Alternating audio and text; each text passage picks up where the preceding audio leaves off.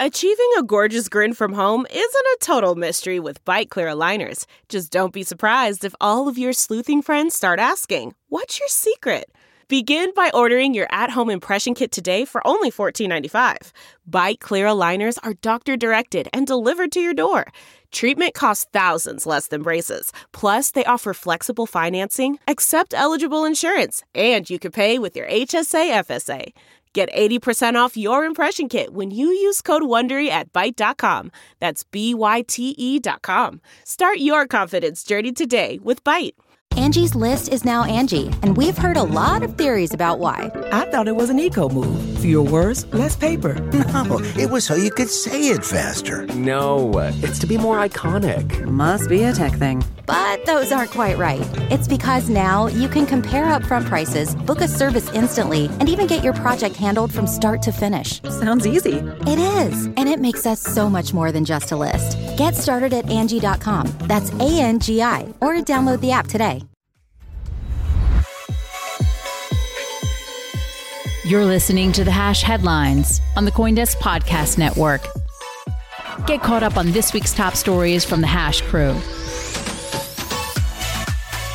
And just a reminder, Coindesk is a news source and does not provide investment advice.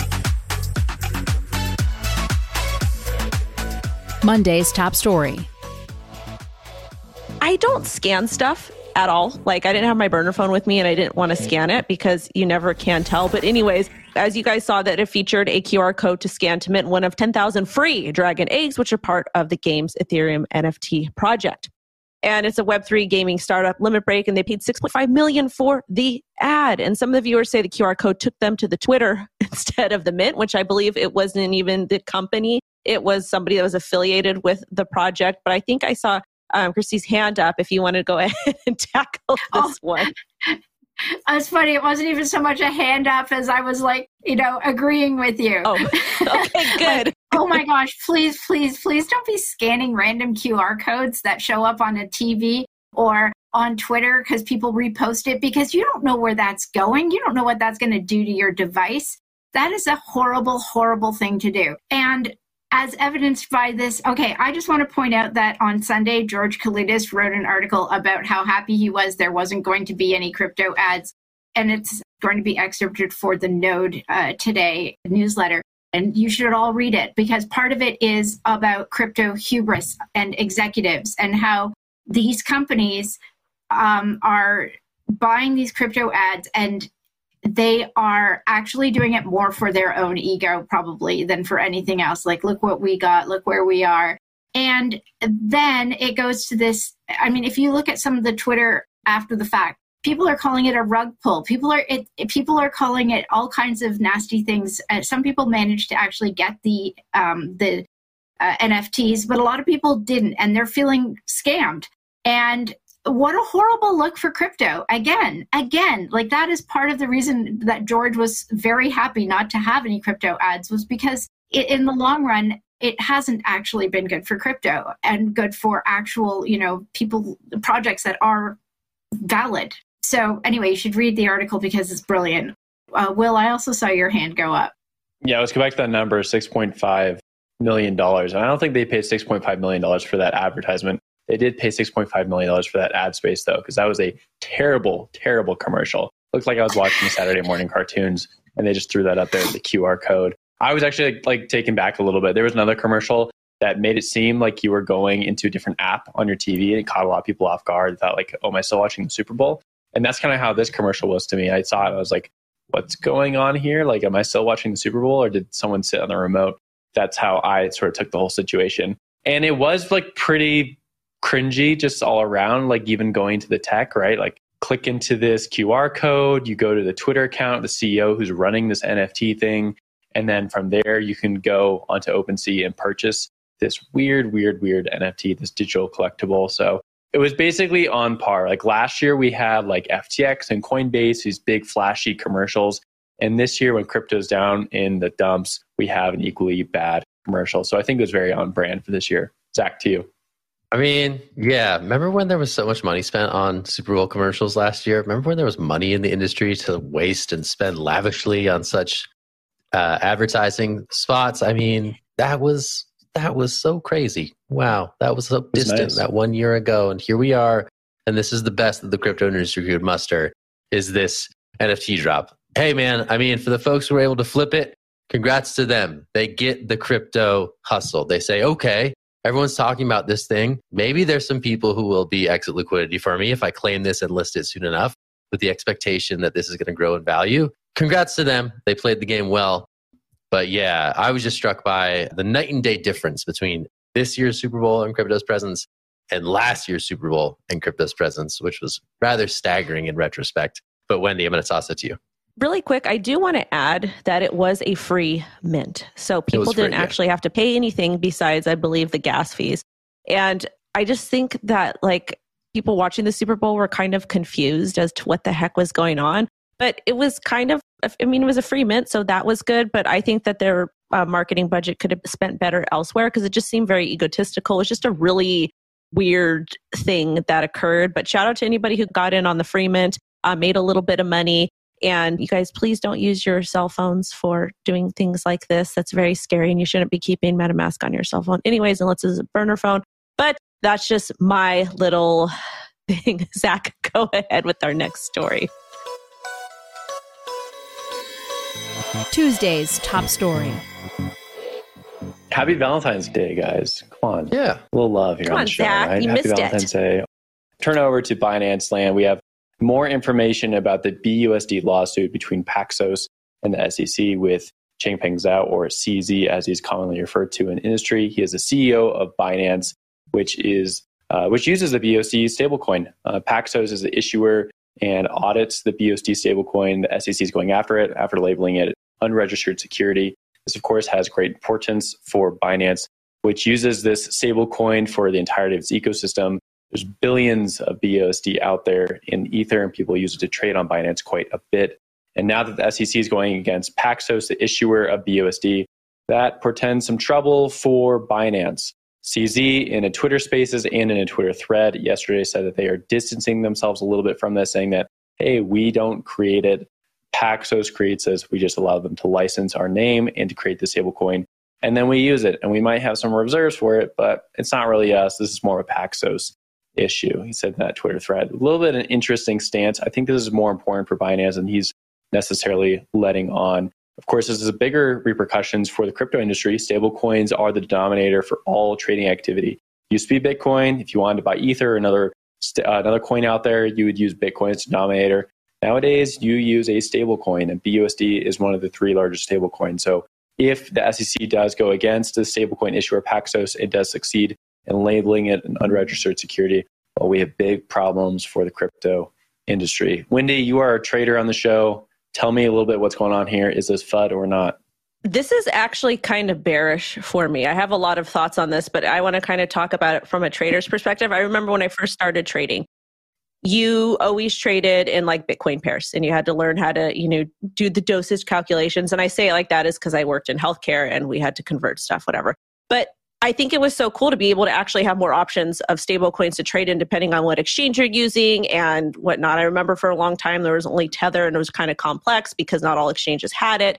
And we had MetaMask, but people weren't really using MetaMask like that. But so this is a sad story to me to kind of see this happen, especially with Binance, because, I don't like to see negative competition in the market when it impacts other people. And I also think that this is par for the course for when we do get a CBDC that's going to be coming in. I think that the U.S. government needs to have complete control before that they could go ahead and issue that. And I do think that the stablecoin or the CBDC will be USDC for reasons. I don't think I need to get my tinfoil crown on, but I don't like that there's all this drama happening with the stablecoins. We do need to actually have stablecoins that make trading a lot easier and they make investing a lot easier for average folks because you're not having to convert and do all that stuff all the time. So I don't know. That's my take on it. I'm not happy about all the drama behind the scenes, but it is crypto. I think it was Jen's hand that was up.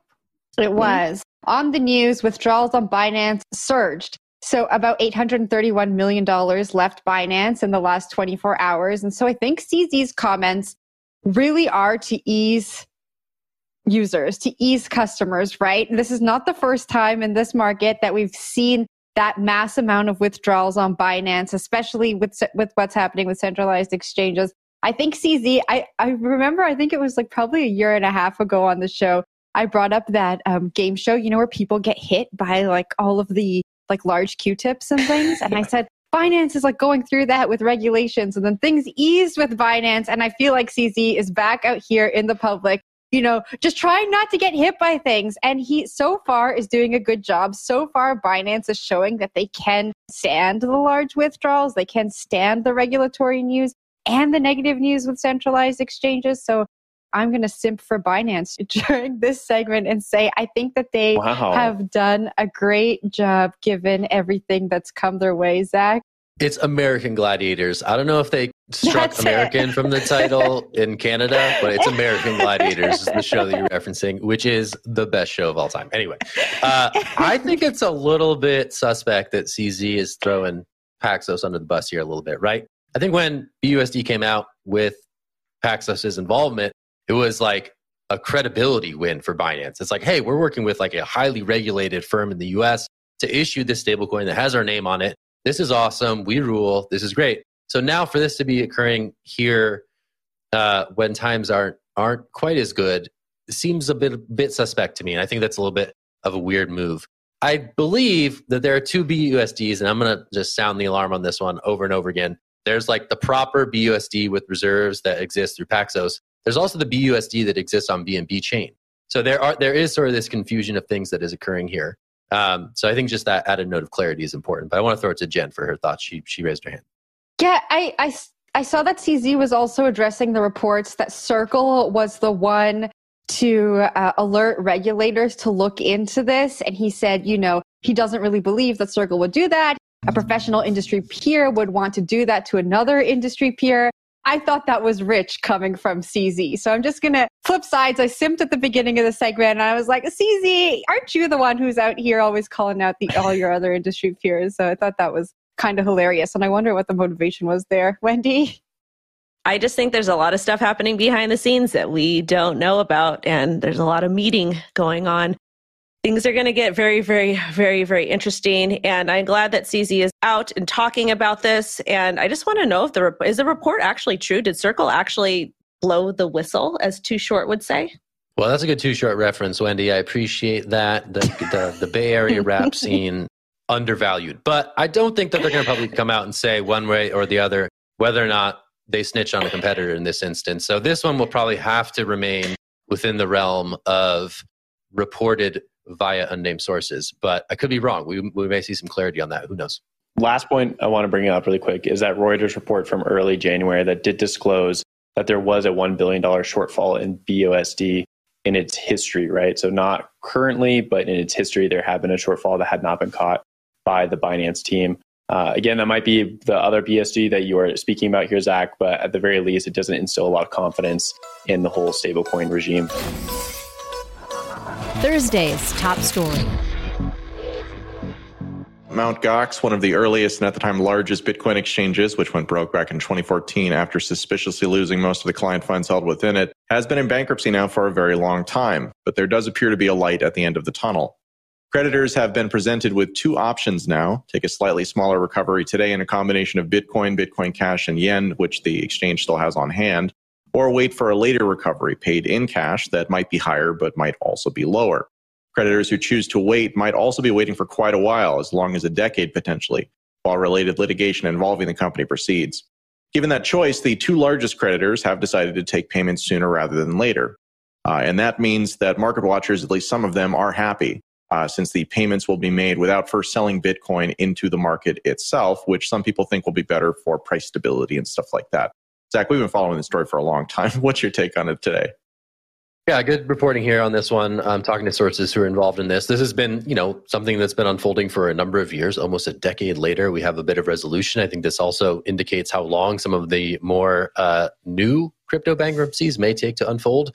But I think people have been watching this one closely. And obviously the fear was that this would cause some Bitcoin liquidation in the market that would tank prices.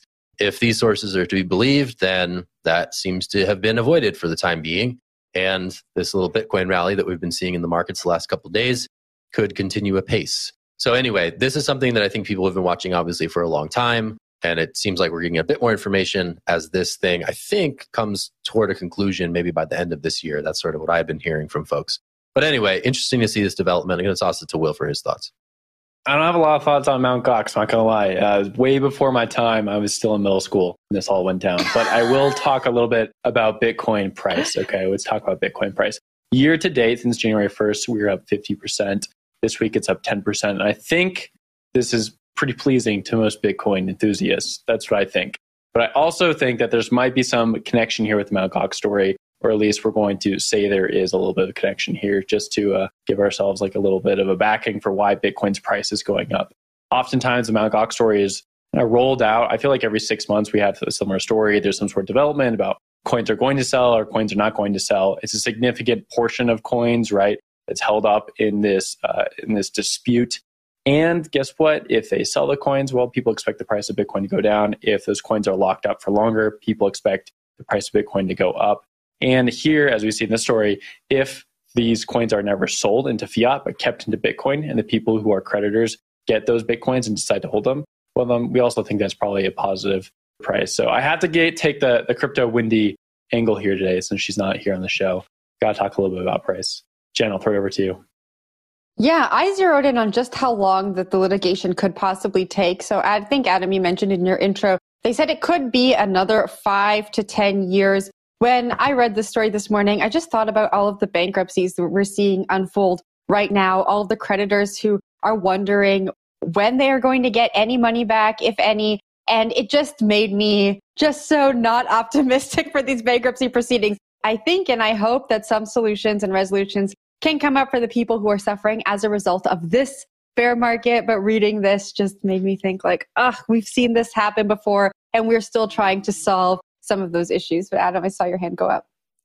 Yeah, there's a couple of other interesting angles to this story too. I think first off, the amount of Bitcoin we're talking about here is, I believe, 120,000 Bitcoin. So it's not a small amount. And it's worth noting that when we're talking about these recovery amounts that would be going out, they are typically more in dollar terms than what the person actually had there at the time, in large part because this has taken so long.